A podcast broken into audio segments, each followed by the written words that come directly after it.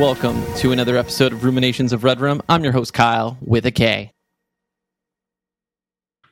2023. We survived 2022. It's done, it's over. Welcome back. I'm glad you guys decided to follow us on this journey for horror. Today, I have joining me Ian, the paranormal activity himself. Two Ease. Ian, what's up? How's it going, Kyle with a K? Um, I'm doing good. Doing good. Peak's finally over. I get to get on with my life and be a free human being. You excited for anything coming in 2023 for? Um, Megan for sure. M3 Egan. Three again. um, no, I think it's just going to be a really great year for film.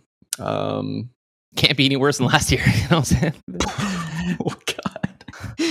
Uh, the new Sam Raimi film is it Sam Raimi or is it just the new? I think Dead? it's Uh, I think it's only produced. produced by him. Okay. Well, that is probably the film I'm I'm my most anticipated film of the year. What'd you think of that trailer? I'm not going to watch the trailer. Oh, you haven't watched the trailer. No, I'm going to watch it regardless. Um, Interesting. I love all the films and uh, just going to go in blind. Okay, I, I I respect that. Um, I watched it and it was amazing. Yeah, it was. and it was, also, it was joining, fucking also joining us, we have Brendan, Mister Fantastic of the RORU. See you. Brendan, how you doing? RORC. RORCU.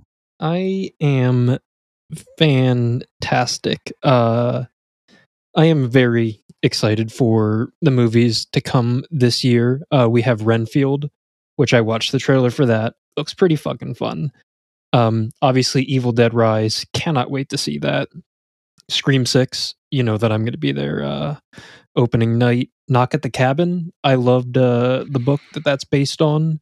Oh, Uh, not sure about how Shyamalan's gonna handle that. Even though uh, Discord member Dylan uh, thinks that uh, what did he say about Shyamalan? hold on. I have we have it. We have it pinned. pinned message. Uh, this is the first comment ever said about uh, M Night Shyamalan, probably ever. in a Uh, positive light. in a positive light. Uh, Dylan on January 3rd, 2023 at approximately 2.31 p.m. said, uh, M. Night Shyamalan is a genius, period. And Dylan, we love you. Um, the Winnie the Pooh Flesh and Blood or Blood and Honey. Uh, I'm excited for that. Um, but all, the big one is uh, Infinity Pool, the new uh, Brandon Cronenberg movie with uh, Alexander Skarsgård, Mia Goth. It's going to be steamy. I'm also going on media blackout. I think with Scream. I don't think I need to see anything, and I don't think I want to see anything. Um, I just want to go in completely blind on that one. Uh, so you didn't? Did you see the new poster for it? I did. Oh, that poster's fucking dope. That that's one of the greatest marketing posters I've seen in a very long time. It's pretty good. I am excited that it's not set in. Uh, L.A. Woodsboro. no, what's the town called? I'm yeah, Woodsboro. Woodsboro. I'm pretty excited that it's not there. It, like it needs to get out. It How, needs how to do get you, out of there. how do you feel about uh, Neve Campbell not coming back? I thought she was. I thought she wasn't No? at first, and then she No. was, and oh, I heard conflicting things. Uh, that sucks. I wish he was, but I mean, it is what it is, I guess. Yeah. Maybe she's Yeah. going to be the killer. Who knows? they got out of Woodsboro, but she never could. Actually, no, she did. Um, Yeah, she would have with them if they did. Or maybe it's a virtual killer. You never know. This is a year for Kyle and survival horror. I got Resident Evil 4 remake coming soon. I got Silent Hill 2 remake coming soon, and I got the Dead Space remake coming soon. Probably like my three favorite survival horror games of all time, arguably. But I'm pretty excited about all three of those. I'm going to play the shit out of them. I can't wait. I'm also going on media blackout for both of those as well. Even though the remakes, they did change Resident Evil 4 quite a bit. So I'm excited to jump into that fresh and new. Uh, c- can I ask you one quick thing, Kyle? You guys Um, we, we, we don't need to, to spend a lot of time on it, but I know that you and I both watched uh, a film that we are considerably deeply in love with. Um, I, I and I think that you would agree. Uh, the Banshees of Inisherin. Oh yeah, yeah, it's a great movie. I I- I really dug it. I didn't expect to like it as much as I did, and from the first frame, I was just in, and it gave me this very calming feeling the whole time, even though it was supposed to be kind of dreadful in a lot of ways. Um, it just I don't know. It I vibed with it really hard. It like it made me feel very comfortable, and I seriously like I already put it on twice, which is weird for me. I don't watch movies that back to back often Mhm. and um, I put it on in the background while I was like cooking dinner and doing other stuff, and then I wound up just sitting down and watching it again a second time. And yeah, I love that movie. It's great, and it's my first film I've seen of that director. Martin McDonagh. But I like I remember when In Bruges came out though. Like Mhm. I specifically remember in theaters when it came out. Um, and at that time, I didn't know really anything about Colin Farrell or uh, the director. I did know about Cleese, um, or is it Cleason? Uh, Brendan Gleeson. Gleason. Yeah. I knew about him from 28 Days Later, and then um, he's also in a Guy Ritchie film, I think. And uh, Yeah. I, I just like his acting. I I think he's excellent, and uh, I was always sold on watching in Bruges be, because he was in it. But um, yeah, no, I dug the movie. What'd you think? Oh, I I think that uh, Martin McDonagh is a spectacular playwright and a, a spectacular stage director, and I think that out of all of his films, because I think after In Bruges there was Seven Psychopaths, and I think that he had a bit of a head on his shoulders after um, a, a little bit of a big head based on the success of his previous film, and I felt that Seven Psychopaths kind of lacked what um, he had done previously, but this th- this film was absolutely spectacular. It reminded me a lot of Dogville in a way that Dogville is a is a movie on a stage, and Banshees Inisherin feels like a play on a movie. It does feel like Um, a play, hundred percent. I would 100%. kill. I would kill to see a live version of this. Um, it yeah, would be I spectacular. I haven't heard anybody compare it to that before, but that is spot on for sure. Yeah, like perfect way to describe it. Um, but I uh, can't yeah, recommend I'm enough. I'm glad you j- enjoyed it. I saw you gave it a five star and a heart on Letterboxd. I did. Um, I think it's deserved. Uh, you gave it a four and a half. a four and a heart, Four. Okay. But um, yeah, it's it's deserving for sure for a five. Today we're not covering a film though. We're going a little outside the box. We're going way back in time to the years where it all started for these little gentlemen right here, where we all came to be. And when we came to be, horror existed. It was there. It was living and breathing before we were even out of the womb. So we're going to go ahead and give our top five, not necessarily top five favorite, not necessarily best five made films that year, just the five we want to talk about right now that came out the year that we were born. So we're going to start with a number five and kind of work our way around and so on and so forth, going down from four to one. Um, we're going to start with the youngest baby boy in the group. He knew it was coming. Yeah, I figured. He knew it was coming. We're going to start with the baby boy in the group, and uh, we're going to go with Ian. So, Ian, and tell us what year you were born, and just give us a little bit of uh, backstory about coming out of your mom's vagina.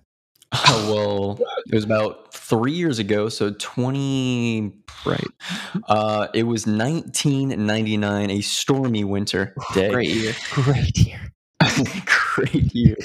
Um, yeah, it was uh, it was tight squeeze. Um, I don't. 1999. I hate that I said that. 1999, Uh, solid. 1999, Yeah. Um, solid movie for films, uh, but not the greatest for horror. I will say it's probably um, like, yeah, it's probably going to be the worst out of out of all you guys. So what we'll go ahead and do is I- I'm not going to look anything up right now. We're going to go ahead and go through the films that we've all kind of put out and then afterwards if we have enough time we'll go ahead and we will just kind of google the year and the films that came out that year and just kind of go over the cinema as a whole. Um, but first let's just get right into it. Ian, what is your number 5 for 1999? So my number five, uh, this is going to be a film that I don't particularly favorite, um, but I do feel like I have to talk about it just because it has a great impact um, on horror films in general, and um, I think it is probably the most impactful film of this year uh, of the genre, uh, which is the 1999 film, The Blair Witch Project. Mm. I am. It's it is an okay film to me, but without this, you know, I wouldn't get awesome films like the the Paranormal Activity series or As Above, So Below. So I I would be missing out quite a bit on uh on on some great films without without this one. Um, but you guys are probably more familiar with this uh, release, and I Well, want to hear what you guys have to think about. Or Yeah. Yeah. Well, I, mean, I want to start off by saying, uh, found footage films. That's like one of your favorite genres, right? yeah. So, how do you feel that like the birth almost of like the echeloned into like the spotlight for found footage happened to be the year you were created and born? How does that feel? Yeah, I don't know. I don't know if it was meant to be or if I just grew into it. Kinda was, you know? kind of like the D, I guess. Um, yeah, I don't. I think it's maybe it's just coincidence that I fell in love with the genre. Um, it is definitely one of my favorites. Um, I love found footage films. Uh, I don't know. why I'm getting all, all teary eyed about it right now, but uh, I, I, I love it. I it's it's it's uh, it, it always feels fresh to me, and there's uh, been many creative ways um, to experience um, found footage films, uh, very especially recently. But um, yeah, it's a very creative outlet. And I I just love every bit of it, even the bad ones. What about you guys? We'll go with Brendan. uh, I I I really enjoy.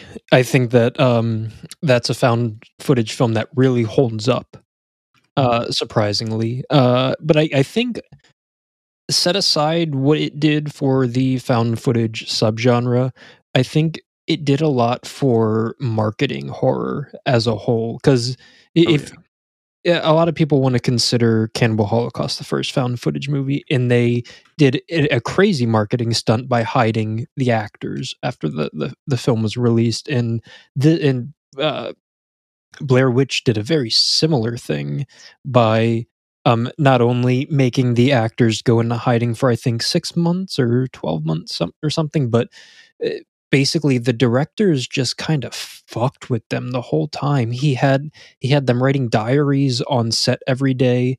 Um, they would uh, the directors would come in during the night while they were sleeping and throw shit at the tent or steal their map or like like just the conception of that film from beginning to end is I think what uh, look at a uh, smile smile placed a bunch of extras behind the umpires at baseball games like f- it did so much for the idea of how to market a film that I think even if it didn't succeed as a found footage movie, it succeeds at how to be commercially viable when your budget's like ten thousand dollars.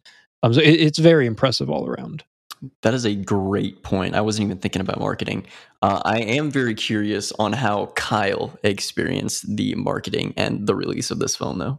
Well, I think Brendan actually hit it on the hill per, or hit it on the head perfectly because just going through this cast, I just want to set the set what's going on just the entire episode is going to be just constantly me saying back in my day. All right. So, But you you set had that to, now. I just want to set it now. As the old guy here, I just want to set that now. but so back in my day. like back in my day. when this film came out, it was a huge deal, man. And to Brendan's point, yeah, the marketing was kind of nuts. Like people didn't know if this was real or not, and like if people were pranking, because like this found footage shit like was done before, but not to the extent of being thrown into the spotlight and everybody being aware of it. And it was at a time when the internet was around but not really people people weren't really using it so you Mhm. couldn't just like google about the movie what you saw was what news reporters were reporting on the movie or commercials and things like that so the way they played up the commercials and the way they talked about it on the news was very like eerie and it was very like like almost like the reporters didn't know how to report on it. They're just like this fucking movie and like these people went missing and shit. Like people are freaking out, but people like the movie. But it yeah, no, it, it was really cool. And uh it was really cool to be a part of that. Um it was an experience I probably won't ever forget. Yeah. Wow. I'm glad we started with a uh, a bang. Yeah. And, And you said your year was going to be bad. N- 99 man great. Great year and he also directed the best short on V/H/S/2 you know so um let's throw it over to brendan. So he's the middle child in this episode and we're going from 99 and we're going a little further back in time. Brendan what year were you born? And throw us with your number five. I was born on a hot midsummer day in 1994 to a young sophomore in college. Oh, Um, college. Okay. yeah, yeah, yeah. so, uh, my mother had me when she was in college. Uh, I spent two years as a college student um, growing up, basically, I guess. Um, uh, 1994 for horror was not that good of a year. What? i said really Oh, I, no, I it actually like don't know 94 It- but i imagine i don't know i feel it- like it it would have been a good year fucking sucked. Um, it had uh there were a few standouts it had a specific stephen king story that we'll be talking about later um, one of the most faithful adaptations of an hp lovecraft story um, a very meta look at one of our favorite slasher films and oh do you know what it is I think so. Yeah. But Go ahead. oh, okay it's scream no i'm kidding um You're not kidding. it- no it, it's not scream Oh. Carry on. Uh, so the first film that I would like to bring up from 1994.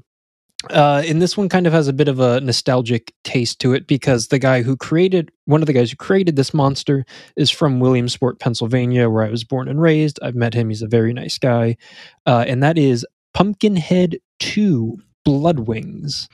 Ooh, you're starting Um, it off with a sequel I'm to start- a cult classic. There- I there's like a lot it. of sequels. I like it. um nowhere near as good as as the first one but um not that the first one was, first one was that great uh but it's just i think that the character of pumpkinhead kind of uh when obviously when you think of horror franchises you think of your freddys your jasons your michaels your candymans candymen um but i feel like uh and, and you have your, your leprechauns um but I, I feel like pumpkinhead kind of just kind of gets thrown under the bus a little bit too much and i think that uh the first one specifically definitely someone doesn't like pumpkinhead Dougie's snoring, dude. um but yeah pumpkinhead 2 blood wings not great but uh, a very a very fun um direct to video sequel of pumpkin pumpkin man pumpkinhead I mean, it's not obviously notable enough to be number five. it is what about that film made it your uh, made it on your list? because it was scraping the barrel it was fucking scraping the barrel man Okay. that's- Uh, that's- Oh man, that bad? Huh? Yeah, that yeah, bad? yeah. Okay. That bad. I mean, I could have picked uh, Leprechaun three, but I haven't seen it, so I at least wanted that's to pick something. one. I think But I that's the wanted to one where pick he goes to something that- Vegas. Uh, you Man. You might The be main right. character turns into he's like turning into a leprechaun, but it looks like a werewolf. I've never seen It's awesome. Pumpkinhead. It's fun. It's fun. It's really fun. Uh, I I like the first one. I like the first one. That's the only one I've seen. But uh, i i if there was more on like somewhere that I that I was accessible to me, I, I, I would watch the rest. That's fair. And the way you talk about it, Brendan, I mean, you're hyping it up a lot, so I might want to give the second movie a try. Um, Kyle, what about you? For your, for your film? No, no. I mean, we're we're, we're throwing the year. Oh, we're over to moving on. now. We're moving on. Okay. So I have nothing we're to say about Pumpkinhead. no, you're good. You're good. Uh, we're taking another step back. Uh, Fifty years. Just kidding. We're going to the great year, the year that this guy came into the world. Probably one of the best years of all time in all of history. Uh, that is 1988. okay. 88 88 and let me tell you um, i've gone on record before saying how i'm not a huge fan of 80s horror not crazy about it i don't know what it is i think um, i grew up with everybody talking so highly of it that i just automatically kind of started hating it um, i don't know i don't know just something about it just something about the way the the movies are filmed the I don't know, man. Just it, it doesn't it doesn't get me. But that being said, we're going to start off with my number five. My number five is actually going to be a surprise, probably, but I'm going to throw on Evil Dead Trap as my number five for the year that Kyle was born. You know what I'm saying? So, Evil Dead Trap was shown to me recently, recommended by Ian. Actually, it wasn't recommended. I just saw that he was hyping it up on Letterboxd, so I wanted to give it a shot based on his review. And I, I'll say the movie starts off very, very strong. Um, I think the acting is superb, but most Japanese horror films are acted pretty well, um, especially in the 80s and 90s. From what I've seen, they're all pretty solid. So um, it carries that on. The, like the acting is solid. The setting was kind of cool, and it kind of just gets right into it. It it has like a quick premise setup, and then it goes it like it goes in, and the kills are really cool. Um, it's a really cool slasher film. I actually thought it was a 90s movie. So when I was looking up the movies in my year to see that it was actually 88, I was a little surprised. But there's a lot of other films that I could have put instead of Evil Dead Trap for number five because there's a lot of other horror films that year that came out that I have seen. But I wanted to throw that in there because it was a more recent film I discovered. And I really do think, looking back on it now, I was a little hard on it the first time. And I think that it is a pretty good movie up until it gets a little bonkers. And I'm not I'm not a huge fan of the ending, but I think that the first like three fourths is really strong, and um, I think I'm gonna actually go back and give it another half star higher, um, which is good to bump it up to a three and a half after I watch it. And I'm gonna give it a heart as well because I did enjoy the movie. I just think I was in a bad mindset the first time I saw it. Um, but 1988, Evil Dead Trap, Ian, we're gonna obviously go to you first. let's uh, let's hear it. This is a movie that you like. Uh, you've seen the second as well. Um, how do you feel that it um, came out the year that uh, your Lord and Savior was born? Yeah, I'm absolutely flabbergasted. Um, yeah, yeah, that's. Uh, I'm is very happy that it made your list. Um, if I was born in 1988, obviously, it would make mine. Um, that is such a great early Japanese film, uh, like a horror film, and man, it's it's so. I, th- I- personally just think it's so well made, and the I know you don't like the ending, but that really does it for me. And it it comes off as a typical slasher up until it turns into a Japanese film, and it's uh, it's super bonkers. And um, the sequel is amazing. It takes a different direction uh, completely, but um, they are both very very entertaining, well made. Um, I love the killers. I love the kills. Um, yeah, I just love everything about uh, this series. Brendan, have you seen the film? No, I have not seen it yet. Okay. And we're going to move on to our number fours. Ian, we're going back to 99. Take us there. Classic. Um, so this one I know you guys have not seen, but I did want to bring it into conversation because um, it is a very notable film. In the other side of the world, it is Gamera 3 Revenge of Iris. Uh, this is the last film in the trilogy, the Heisei trilogy. There's one more after that, but it doesn't. Uh, it's not a continuation of the the three films that were that came before it. What's Um, the name of the movie again? I'm sorry. Gamera 3 Revenge of Iris. And um, it's definitely one of the best kaiju films I've ever seen. And it is a great ending to an amazing trilogy.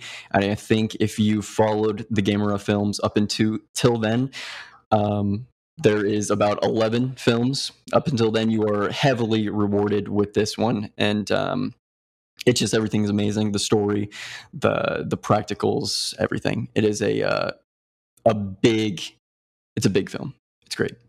Um, and the reason i wanted to bring it up is because i wanted to see if you guys had a favorite kaiju film or if you were into it if or if even if you haven't seen a lot. I just want to know what your favorites were I don't have a favorite kaiju film. I haven't seen many kaiju film, but I will say that I really dig the art on a lot of these like um, oh yeah the arrow video at like like the covers and then a lot of the comics I've seen and just illustrations for these films that it's made me want to get into it so much. And it's also it's also kind of a reverse effect that I have with most things where when there's a lot of something, it's like almost intimidating to jump in because I don't want to commit to that much. But uh, with this specifically, it it's kind of intriguing because it almost seems like a perfect amount, not like a like there is a lot obviously, but it's not like 310 episodes of One Piece or something. it's it's like a lot shorter and they are a staple in cinema and they are a big deal for that and i don't know i like i like i, I d- really do want to get like i'm getting all kind of fl- uh, flustered but i do want to get into those films because um i really appreciate um what people take from them and their history and their background and yeah like i really want to get into those films brendan that was a Uh, rant, i'm sorry no, that was I- great. I'm, I'm excited. I'm excited for you for, for when I- you get into them. I uh, have not seen many of them. I would be very interested, but I, I think Kyle, you raise a good point. It's it's one of those things where you have Mothra, you have Gamera, you have Godzilla, you have probably five other big franchises out there, and it's difficult to understand at what point you should start because you don't want to start with you know Mothra 19 Revenge of the Lamp or something like you you I think it for films like that it's important to start at the very beginning of it. I'm sorry. yeah, that was that's good. I'm glad you liked it. Um, when there when there was no response, I was like, "Well, that was a bad joke." that, that was really good. Good. Um, but so, i am I correct in understanding that these films are kind of uh, the the idea behind them is, I, I guess, metaphorical of us dropping yes. nuclear bombs on them, kind of thing. That like that's kind of a an artistic response to that. hmm that's Okay. another thing i like about them is the time period and the setting they take place in Mhm. Oh yeah. it's So I, I, I I think uh, Kyle, you said you know, uh, film wise, they they have a, a very historical element to it, but I think also just history wise, Mm. that there's something so impressive that something positive to come out of something so negative.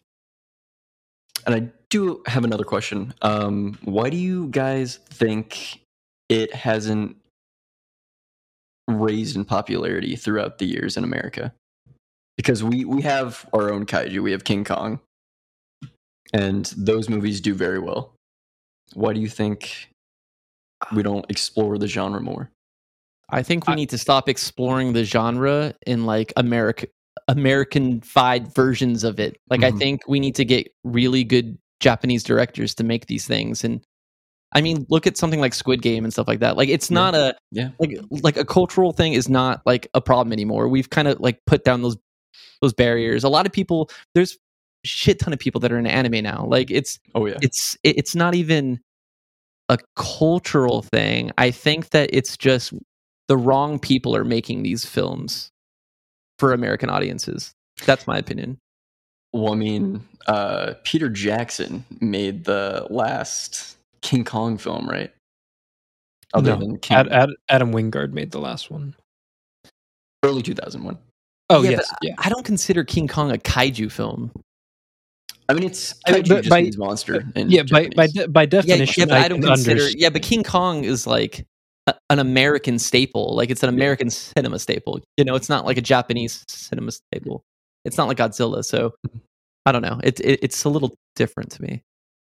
you know i i think the reason why america hasn't accepted or or even you know places like canada and stuff have, haven't accepted ideas like this is because we're so fucking scared i mean look at after 9-11 happened all all the the xenophobia that that artistically was expressed through that's when all the zombie films of of the mid 2000s hit hit their peak you know right as we were going to war with afghanistan and we were afraid of I, this is going to sound bad but you know the majority of america for whatever reason was just afraid of brown people.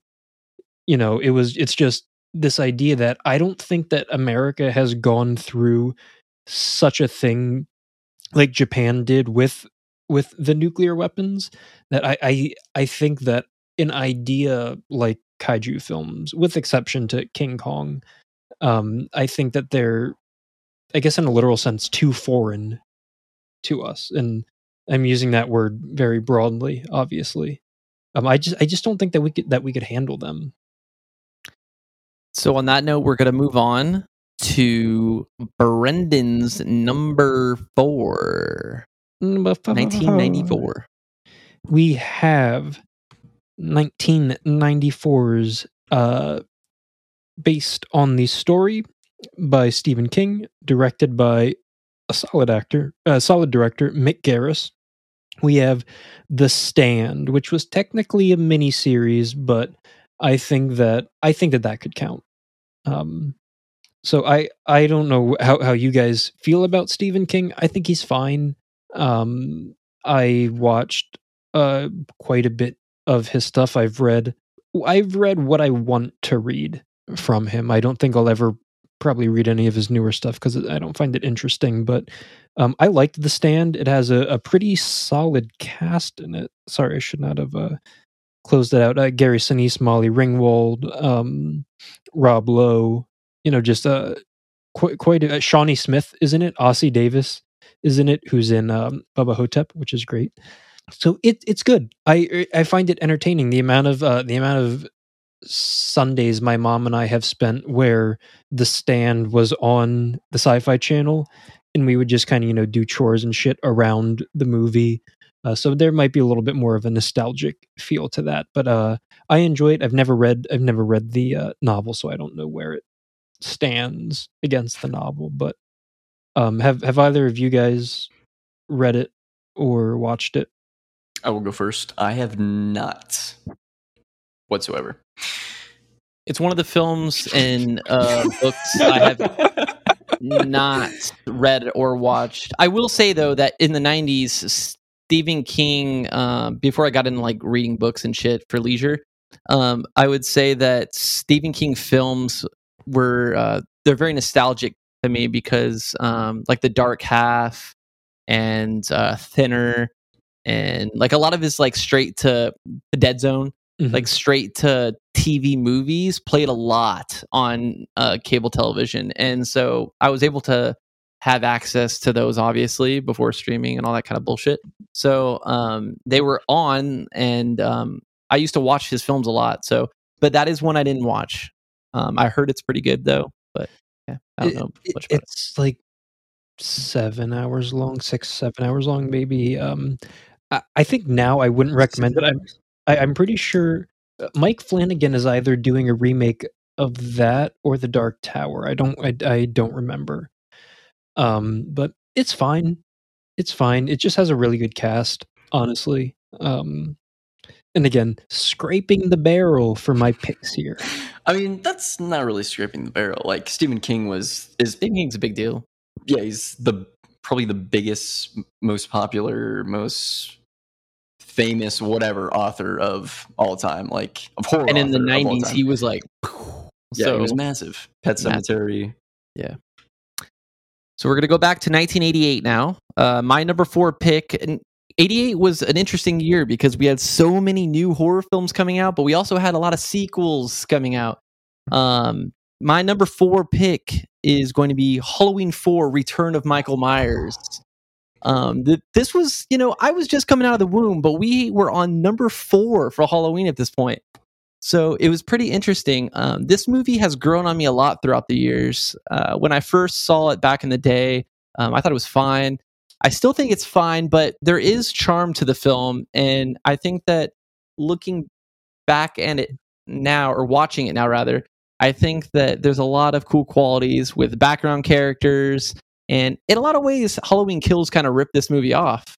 Um, it, it it's kind of the same premise, and they take a spin on it though at the end with the girl. And uh, I just think it's a good, I, I- I think it's a good entry. Um, it's 2.9 average on Letterboxd. I gave it a 3.5. Um, I did enjoy the film. Um, but yeah, Halloween, the year I was born, a pretty decent one. Can't pass it up. Ian, this is your favorite Halloween, is that right? How did did I say that publicly? Did, I, no. no, I think you have. Okay, Uh, well, it definitely is. It, this is my favorite Halloween. Um, and uh, I, I love everything about it. The cast, the cute little uh, girl Jamie. She is uh, amazing. She's an amazing actor. She's so lovable in, in this film, and the the ending, uh, the the twist at the end is is great. Um, yeah, I, I don't really have a, a whole lot to say. I feel like I've talked about this a lot, but um, I own it on 4K. I will own it on 5K, 7K, 8K. I love th- I love this one. Yeah, anything for me, Brendan?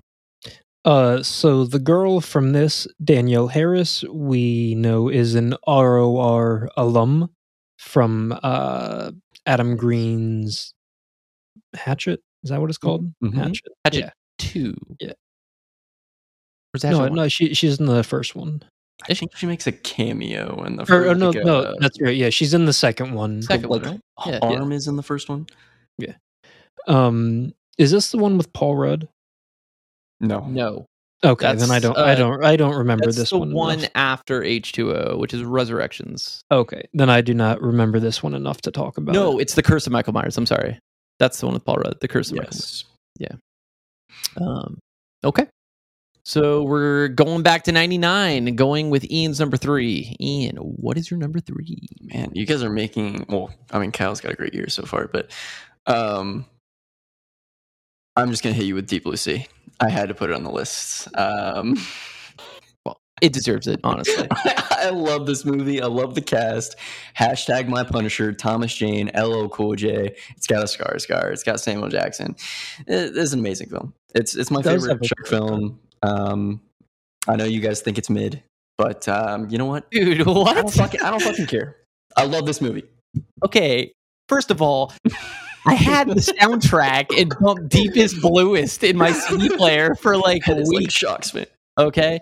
Um, no, this is a pivotal late '90s film, no doubt about it. Is the quality there? Is the quality there? Not necessarily, but it is a staple, especially for '99. You can't. I mean, '90s as a whole, sure, but '99, I don't think it could escape the top five in the '99 when it comes to horror. I mean, it's just. I mean, you had it there for a reason. Number three. Wow. So I thought I was putting a guilty pleasure on my list. no, no. No. I I honestly would have done it too if I was 99. Hell So- yeah. it's entertaining. And we're going back to 1994. Brendan, hit me with your number three. Okay, we have the very sexually charged Anne Rice adaptation interview with the vampire. A lot of people call it interview with a vampire. I love this movie, dude. I Um, love this movie. Yeah, it's great. Yeah. Um, I haven't seen it in a long time, but I remember it's a very long movie. Yeah, you, you think it's get like two and a half hours. to forty-five, I think. Yeah, uh, but it's a good movie. Um, Amazing cast, dude. Antonio Banderas, Brad Pitt, K- uh, Kirsten Dunst, Tom Tom Cruise. Cruise, uh, Christian Slater. Like, are you kidding Like, me? You know what? I might actually have to rewatch this movie. It's insane. The cast is insane. Antonio Banderas. Did I say that already? yeah, Yeah, yeah, yeah. but we can say it twice. Banderas. Um, it, Kyle, it sounds like you have uh, a lot more recollection of this movie than I do. do uh, besides besides the cast, I, I remember it's it, it is slightly erotically charged. Am I correct? Yeah, there's scenes for sure. There's scenes for sure. But um, uh, I was too young to see it in theaters. I would have been Mm. six when this came out, so. I didn't see it in theaters. But when I became cognitive of a VHS player, let me tell you, this thing was on repeat a lot. I used to watch this all the time, and when it uh late 90s it was on hbo constantly like before you could pick what you wanted to watch Mhm. and they would just loop shit. This was on all the time, and I used to watch it all the time. I used to have it on the background when I was doing homework. Um, it made me want to read the book. Uh, I got really into this film. Um, it's not a like perfect film by any means. It's just one that I really enjoyed. I love vampires, and I love the romanticizing of it, and uh, it like it tells a really cool story. And um, like I said, the cast, dude, is insane. Insane. And also, uh, R.I.P. to Anne Rice. We lost her, I think, last year. we did. So, choked on Ian, ha- Ian, have Just kidding. Just kidding. R.I.P. Like Ian, have that- you uh, have you- immediate response. pour some rice out for the homie? Um, Pour some rice. Yeah, for the homie. I like it. have you seen it, Ian? I have seen it. I've seen it about a hundred times. Uh, only in sections, though. It was my mom's favorite film, uh, or one of her favorites, one of her many favorites. And um, you know, I never really liked it when it was when she put it on. to be honest. No, I, I, I, could totally see that. Yeah. And um, yeah, I think it was a little too. Saying dated is, is a weird word because I love films before this movie, and I don't know. It just it's it's not that it's not the timepiece for me. I think it's a timepiece thing. That's fair. So we're going back to 88. The 80s, dude. Um, what else can I say? Play We Ran by Flock of Seagulls or whatever. Um, my number three film, you know, now I don't necessarily love this movie. I do like it. It's on my list because it's important, I think. And that's going to be Child's Play, is my number three. I don't think I could have a Yeah. top 588 without Child's Play on here. I think it blends a really good balance of horror and comedy. Um, I think it caught a lot of people off guard with um, how serious it took itself, and uh, I, I just think it's a really good film. And I so my next three that I'll be listing, I watched within the last two days. So I did rewatch Child's Play yesterday, and it was the first time I've seen it in a very long time. A lot of stuff I forgot, and it holds up. It's a good film, and uh, it's it's one that I need to own in my collection. I was always kind of a I was kind of whatever about Chucky as a whole. I never got into any of his other films. I've only ever seen the first movie. Uh, oh, and I've seen Bride of Chucky actually. Um, but yeah, it's I, I'm not a huge fan of Chucky, but I am a fan of Child's Play, the first one, and I think it's a good film. You guys have anything to say about it? Brendan, Uh, What's so I? I I'm uh, I'm just looking up something just to make oh, just to make sure that I'm correct. But uh, what's impressive about this franchise is for an overwhelming majority of the film. So Child's Play one, two, three, Bride of Chucky, Seed of Chucky, Curse, and Cult. Um, it's all for the most part been under the creative direction of Don Mancini. Uh, so I think one of the things I, I would say that Nightmare on Elm Street's probably the only other big name franchise to have something similar, but it's all pretty much uh creative uh, created by the person who created the series and i think that's kind of important because you know yeah chucky did kind of get a little weirder down the line with bride of chucky and seed of chucky and then he kind of br- brought it back with cult and curse um but i just i think it's a very impressive franchise that i think goes uh I think, like I said about um, Blair Witch or about uh, about Pumpkinhead, um, it kind of flies under the radar. I think a bit more than it should. Uh, Earlier, when I listed all those other franchises, I didn't even mention Child's Play. Mhm. Um, so I, th- I think it's one of those franchises that just kind of at some point disappeared from a lot of people's radar. And it, it's so weird. I don't know. I don't know if you guys have ever seen this before, and, and correct me if I'm wrong, but this the rights of this film, the rights of this character are held by two different people, which is why when Cult and Curse were coming out, they were creating the Aubrey Plaza Chucky, while Don Mancini was creating the TV show for TBS. So I, I think I don't know I don't think I've ever seen that before in, in film. You have one company that's creating a movie going a whole different direction, while the original creator of it is creating a TV show going in a completely different direction. I'm trying to think. eh, There has to be another example, but I'm trying to think of one. And the horror genre, at least, I can't think of one. But Yeah. yeah, that Can't think that of is very interesting. And like you said, it's still being carried on today. The new show's getting, The show's I mean, great. high praise. People love it. Um, I watched the first episode and it wasn't for me. But um, like I said, I'm not really a Chucky fan. yeah. But yeah, it's still going and people love it. And like, I mean, wherever you go, like during Halloween, wherever you like any Spirit Halloween store or anything, will have a Just shit a little ton of kid and a Chucky. Chucky Exactly. products. Yeah, it's it's it's alive and thriving still this many years later. So we're going back to '99. Let's jump into Ian's number two. So this is a um, a staple in my um, cinematic journey, I would say. Um, and getting into my journey, I was not a fan of Japanese films. I gotta say, um, they are the most different from any other uh, country that I've ever seen. They make some weird stuff, and I did not understand it whatsoever. Um, so I just I just thought it wasn't for me. Um, that was until I ran into the Ringu series, and this is Ringu Two. Um, it is a. Uh, it- this is when I kind of started to to really Dip get an toe in. idea. Yeah, really dip my toe and get an idea of like what the acting was about, what the pl- what the weird plots are, and and just understand like these people have such a different culture than us, and some things aren't going to make sense because I just don't know. I'm, I'm I have no knowledge of of what they're referencing or um, how they act or something like. I, I feel like me rambling about this is, is like I'm talking about aliens, but no, it's, it's they it is just very different. Uh, it, it was, in my opinion. And uh, if I ever want to watch a unique film, I, I will always go to Ja- Japan because, um, not physically, but in, in the theaters or, my, or my or my laptop. Um, yeah, um, it's a great film. What do you guys think about it? Or what do you guys think of the Ring?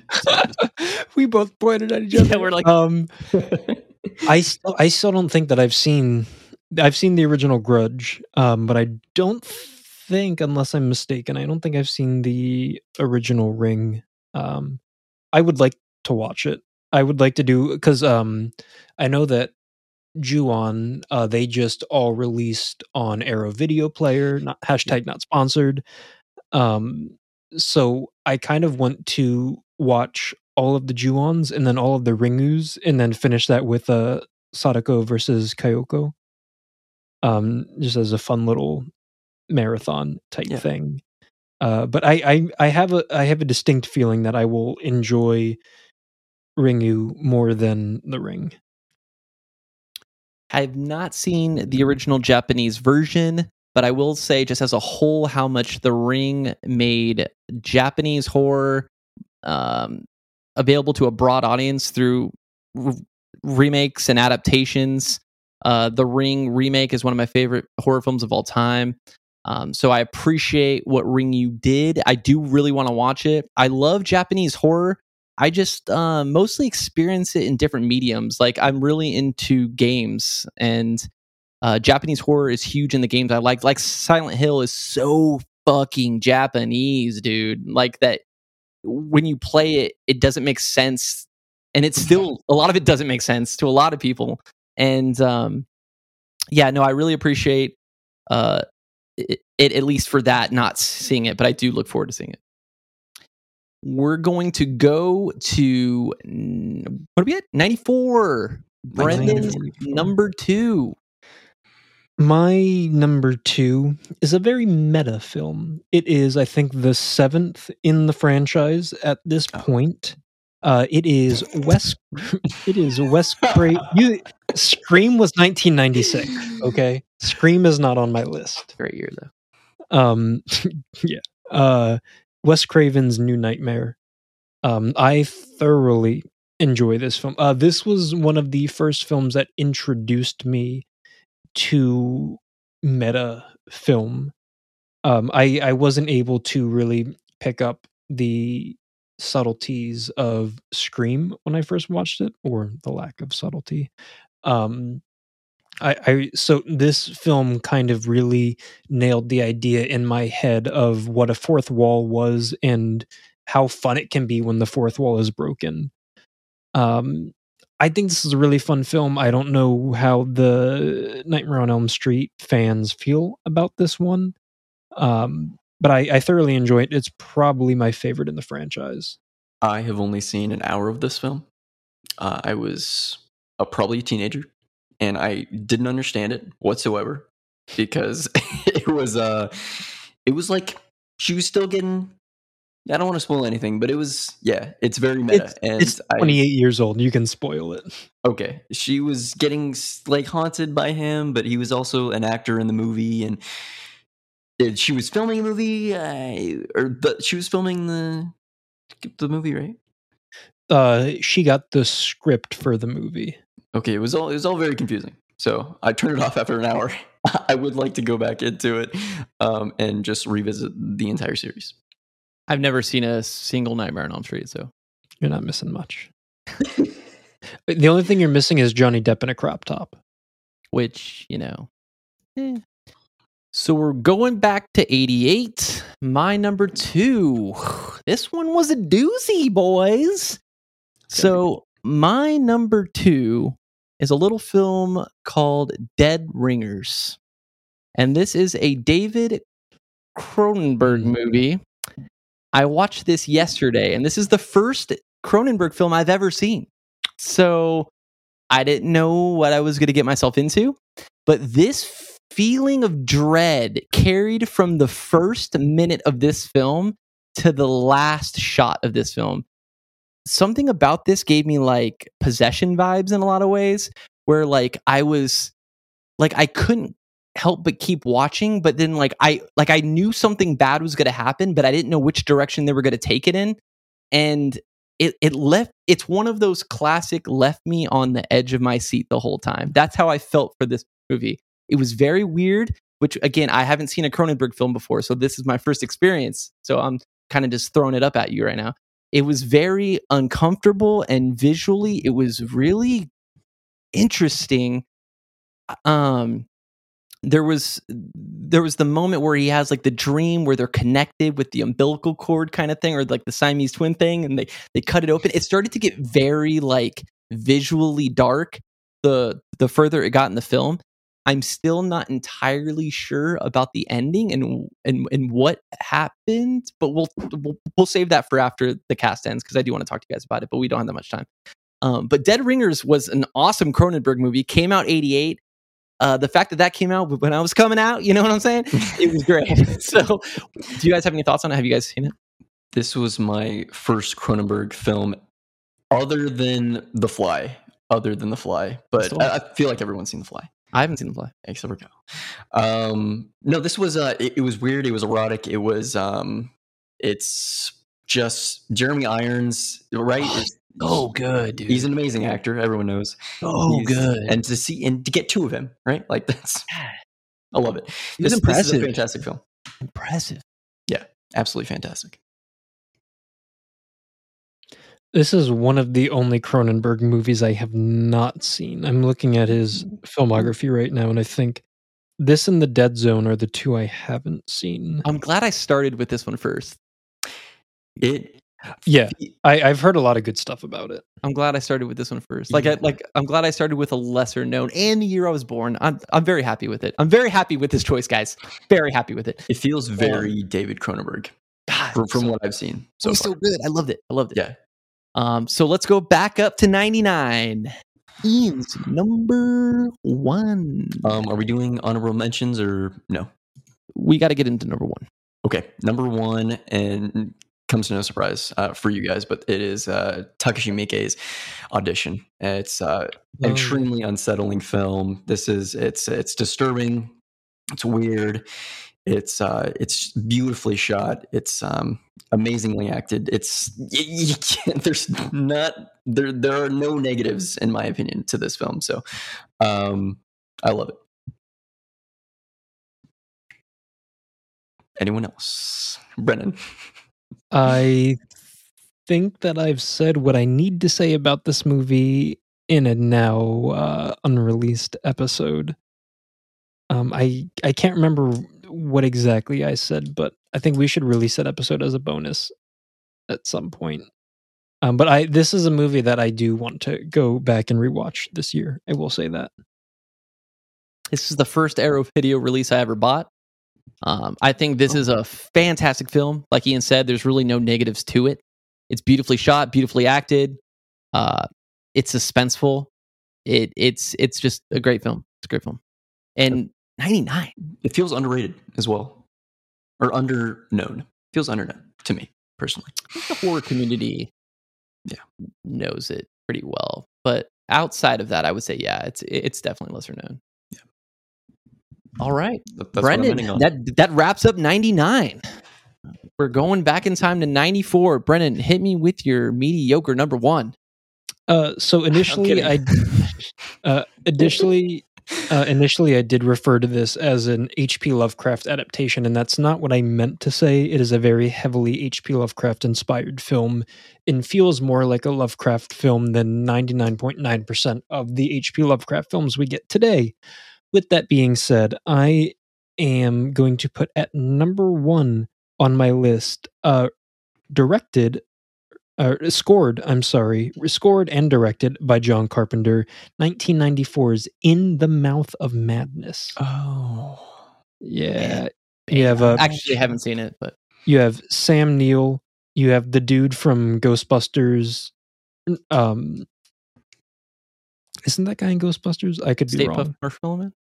No. yes. Um, but uh, this this movie, just everything about it is just such a fucking trip. Um, this was one of the first film versions of a love film homages to Lovecraft that that I had ever seen, um, and it was just spectacular. the The line "Do you read Sutter Kane?" just is fucking burned into my memory whenever I see the word Stephen King, I think of Sutter Kane. Um, and honestly, that's just one of the greatest names of a horror author I think I've ever heard. Um, I cannot rep this movie enough. Um, there's a beautiful Scream Factory release of it that I'm upset that I do not own yet. So I think that I need to get on that. Has anyone else seen that? yes, and I do want to buy it. I have not seen it, but I know it's I know it's could be good.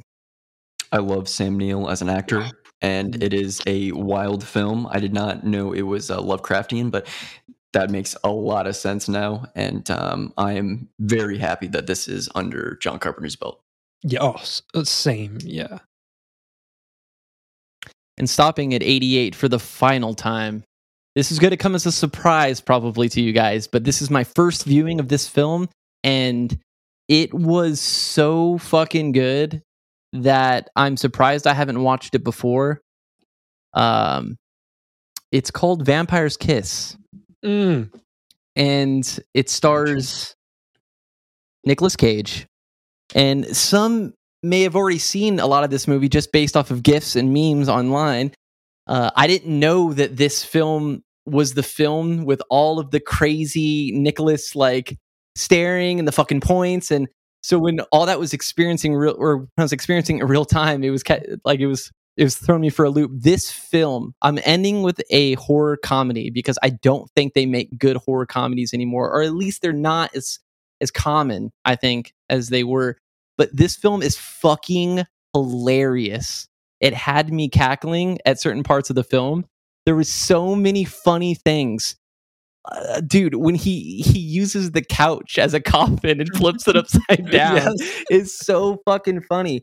And when he's talking to his therapist about how when he was fighting the bat, he was getting sexually aroused, and like all, all these things were eh, the the movie is paced very well. Mhm. The ending is really good. If every time I watch another Nicolas Cage movie, I'm like, oh, this is going to be peak crazy Nicolas Cage, and it is. Like every hit film of his is peak crazy Nicolas Cage, and this is so far like back and so early in his career that I didn't think he got to that status yet, but he was there and he was crazy Nicolas Cage, young crazy Nicolas Cage. And this movie is just it's gold, dude. I want to buy this movie. I really appreciate this movie. And I'm glad it came out the year I was born. So that wraps up the five films from the years that we were born. Just going uh, off the top of your guys' head, uh, we have Ian at number five, The Blair Witch Project, four, Gamera 3, Revenge of Iris, three, Deep Blue Sea, two, Ringu 2, and one, Audition.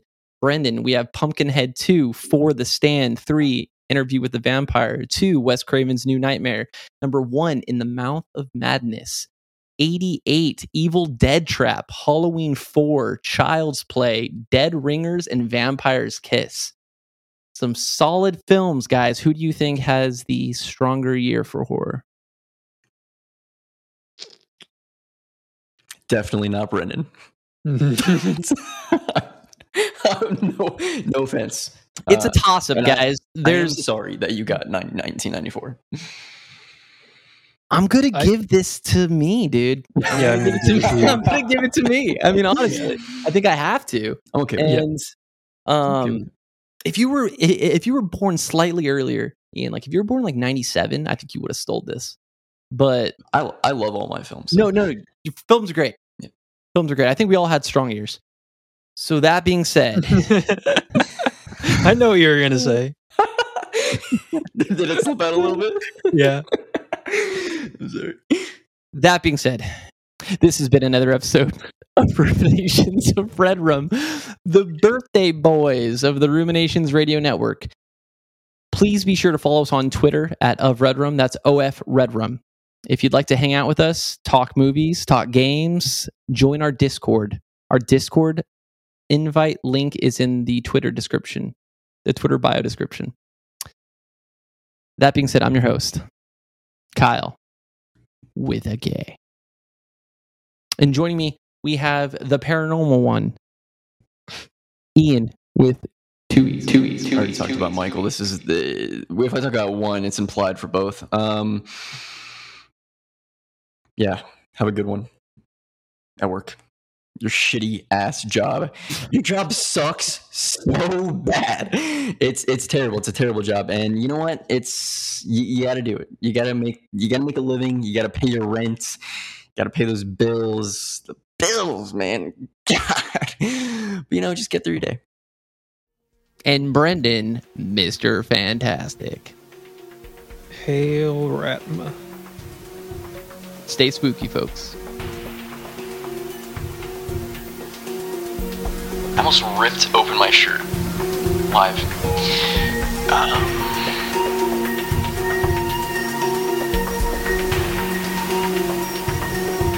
this was this was a fun episode.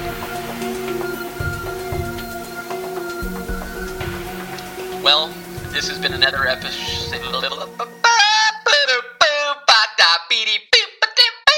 Ruminations of Red